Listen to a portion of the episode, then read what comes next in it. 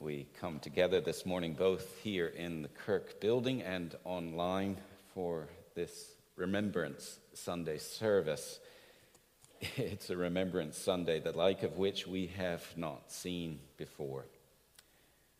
There will be no parade this morning, no public gathering to lay wreaths at the War Memorial, although our intrepid Alan Meeky will be there with one wreath and a piper and the rest of us will lay wreaths or stones sometime later in the day to remember.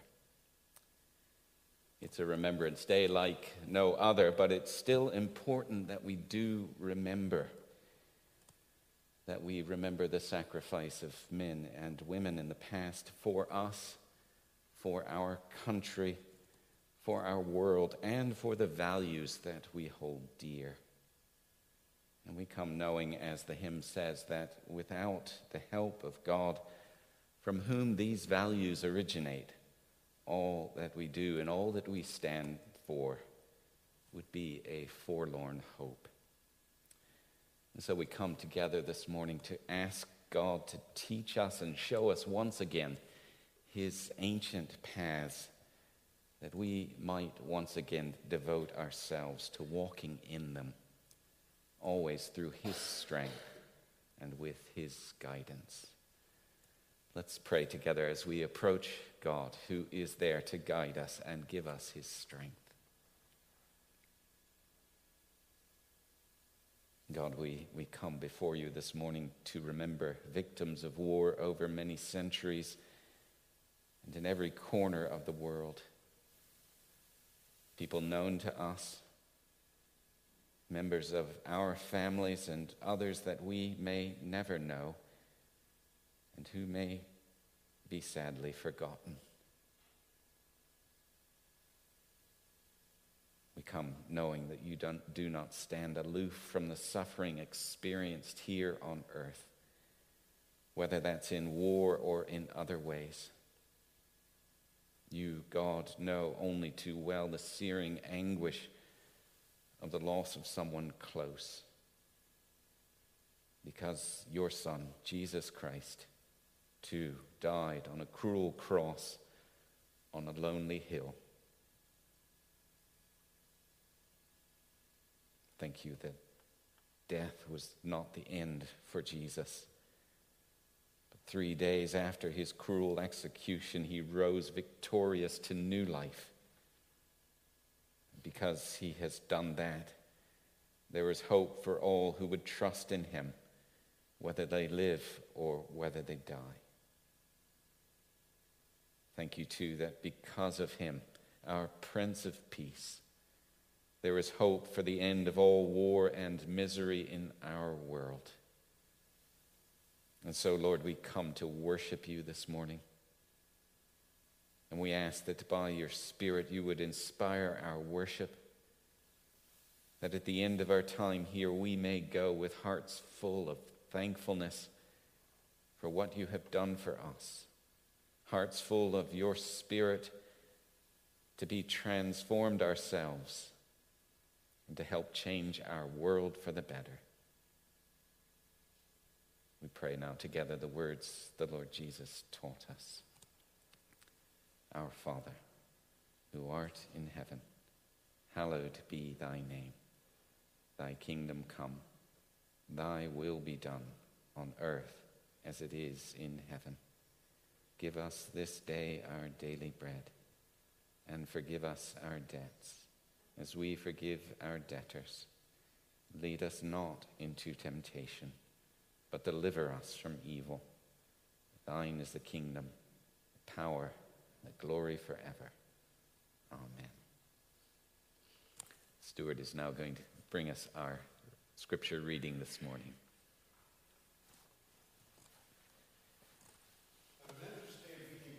From the New Testament book of Romans, chapter 8, verses 31 to 35, and then 37 to 39. And this passage is taken from the New International Version. What then shall we say in response to these things? If God is for us, who can be against us? He who did not spare his own son, but gave him up for us all, how will he not also, along with him, graciously give us all things? Who will bring any charge against those whom God has chosen? It is God who justifies. Who then is the one who condemns? No one. Christ Jesus, who died, more than that, who was raised to life, is at the right hand of God and is also interceding for us. Who shall separate us from the love of Christ? Shall trouble or hardship, or persecution or famine, or nakedness or danger or sword? No. In all these things, we are more than conquerors through him who loved us. For I'm convinced that neither death nor life, neither angels nor demons, neither the present nor the future, nor any powers, neither height nor depth, nor anything else in all creation will be able to separate us from the love of God that is in Christ Jesus our Lord. Thanks be to God. Thank you very much, Stuart. Let's pray as we turn to reflect on God's Word.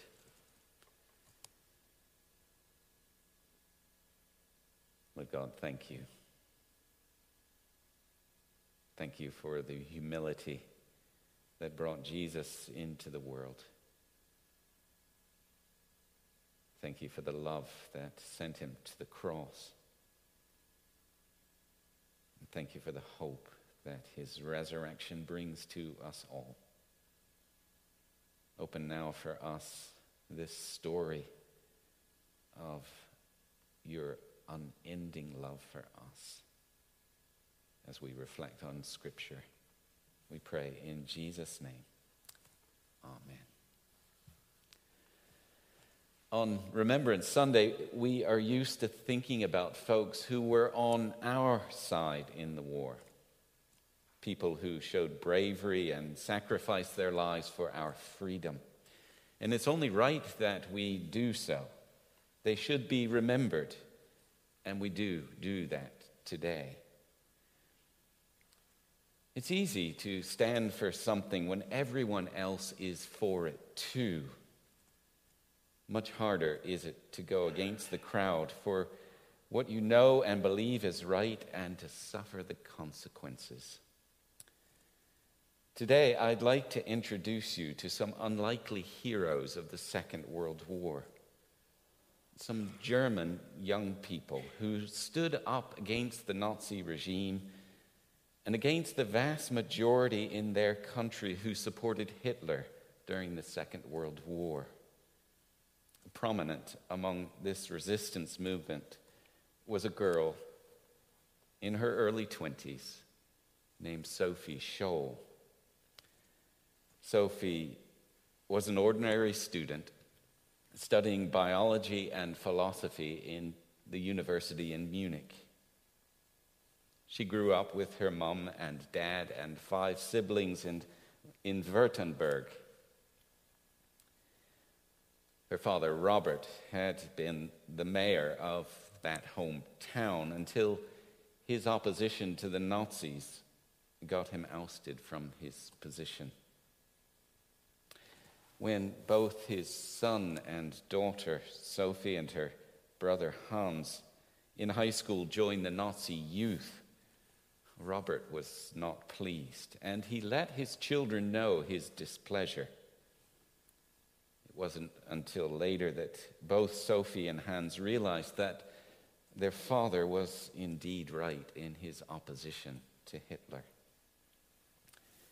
It was 1942. The war raged for five years now. At first, the Nazi troops were victorious everywhere they turned. It seemed they couldn't be beaten. But now things were beginning to fall apart, and the regime was getting nervous. Sophie's brother, Werner, was fighting on the Eastern Front, and together with other friends, he reported how terrible were the, the defeats the Nazis were suffering at the hands of the intrepid Russians. in the German papers, however, it was all about victory. Furthermore, Sophie had also seen and heard what was happening to Jewish friends and neighbors. And reports were being smuggled in about how Germans were slaughtering Russian POWs by the thousands and burying them in mass graves on the Eastern Front. Sophie had been brought up a Lutheran. And although Hitler suggested that the Romans had God on their side, Sophie knew that what was happening did not sit well with what she knew of the compassionate and loving Savior that she had learned about in Sunday school and from her parents. Her brother Hans, a medical student, became inspired by some unlikely sermons that he read by Cardinal Henry Newman. And so, together with friends Alec, Christoph, and a few others, they became the White Rose Movement. The White Rose Movement was a secret organization determined to speak out and to do something.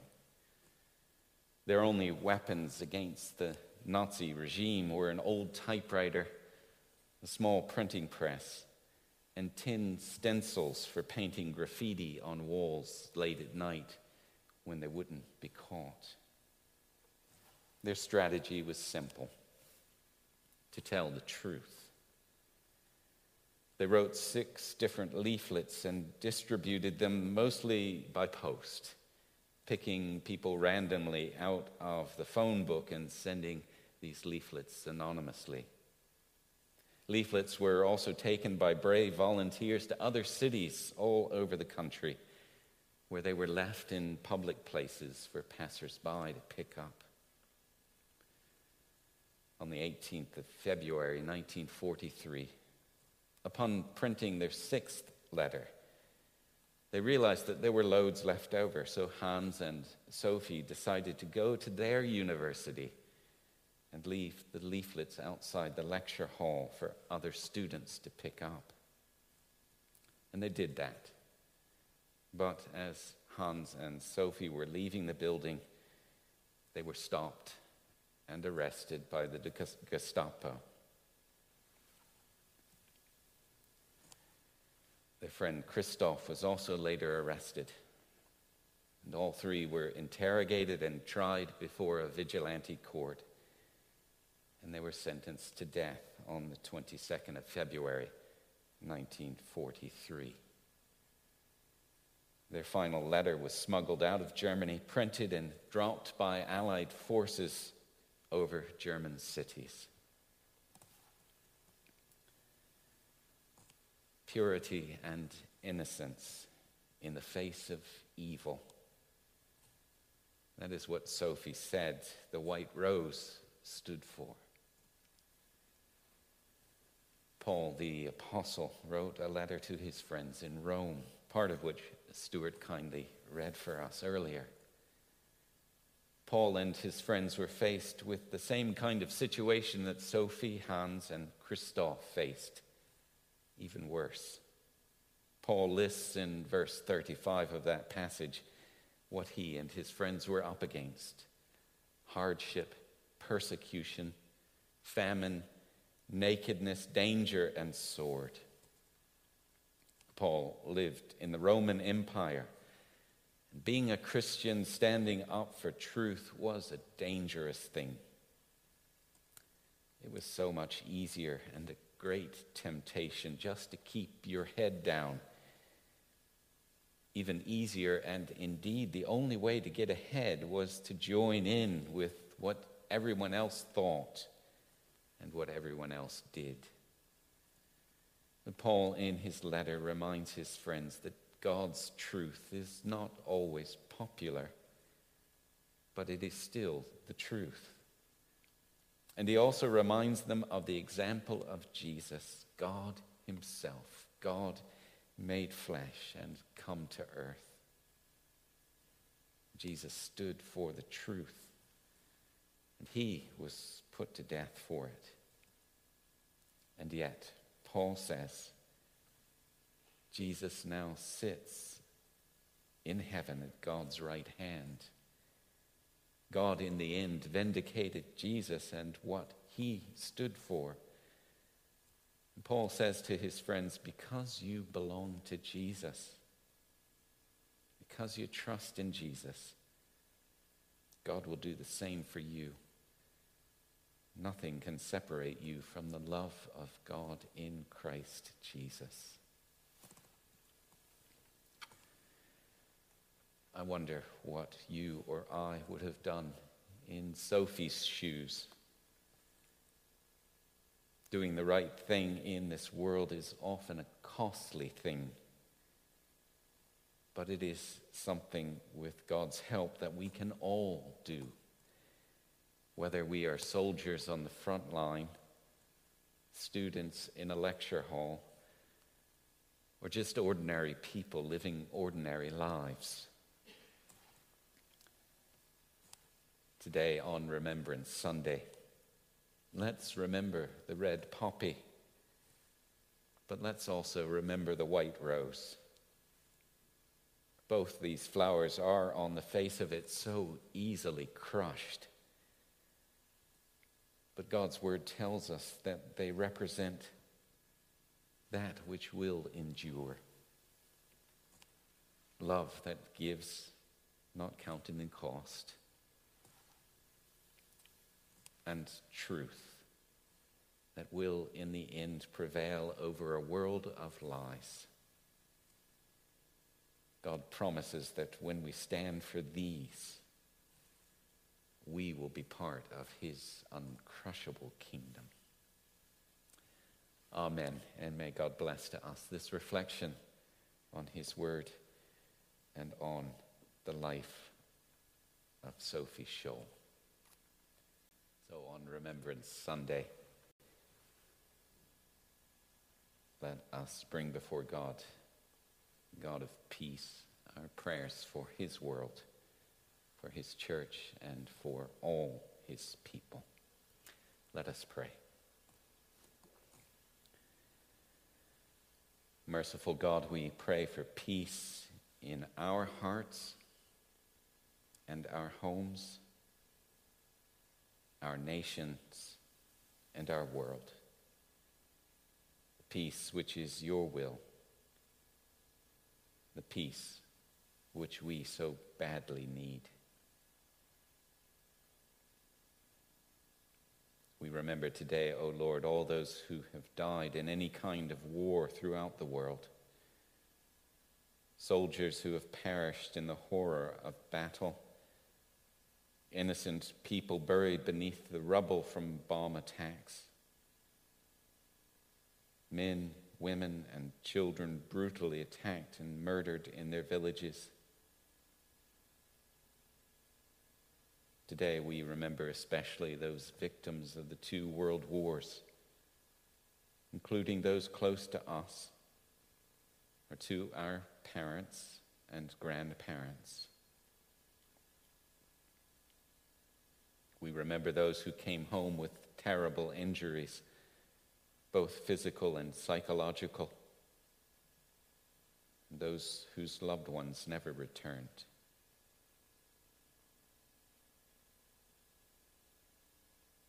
Remembering the conflicts of the past and the sacrifices which were made. We pray for a world where war is still a grim reality. Lord, as we remember those who have lost their lives, we ask you to help us to renew our fight against cruelty and injustice, against prejudice, tyranny, and oppression. Still, we cry out to you in the darkness of a divided world. Let not the hope of men and women perish. Let not new clouds rain death upon the earth. Lord, hear our prayer for the multitudes in every country who do not want war and are ready to walk the path of peace. May their voice be heard, and may they not lose heart. Lord God, we pray for the leaders of the nations at this time, asking you to pour out your spirit of reconciliation on them. Give them a longing to bring freedom from fear and freedom from want for all peoples. Give strength and courage to those who bear heavy responsibilities for the peace of the world.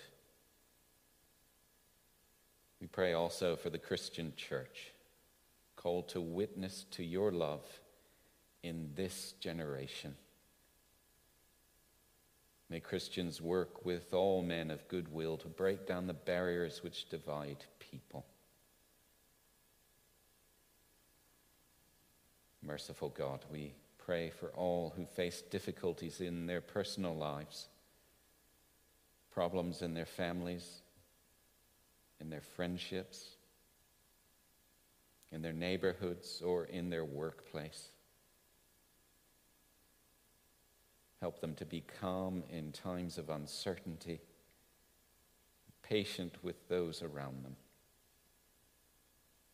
Show us when we can help and give support to others around us. On this day of remembrance, our hearts and prayers go out to all who mourn the loss of those we have loved. When we lose someone close, we feel that part of us dies, but also that part of them lives on in us. Give us strength and understanding to honor and cherish that gift. Help all those who are bereaved to find the same consolation that in knowledge of your love they may honor the past by looking to the future. Jesus Christ is the light of the world, a light which no darkness can quench. We now remember before God all those who have died, and we light a candle to symbolize the light of Christ, a light which eternally shines and eternally brings hope.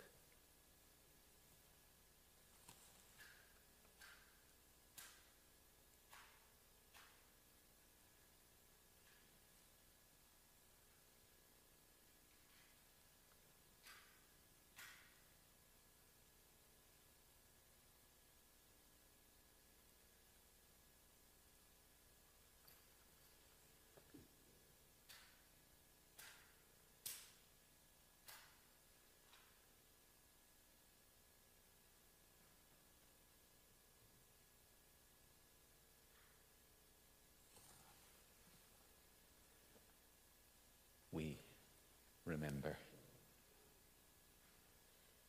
Lord God, you turn our darkness into light. In your light we shall see light.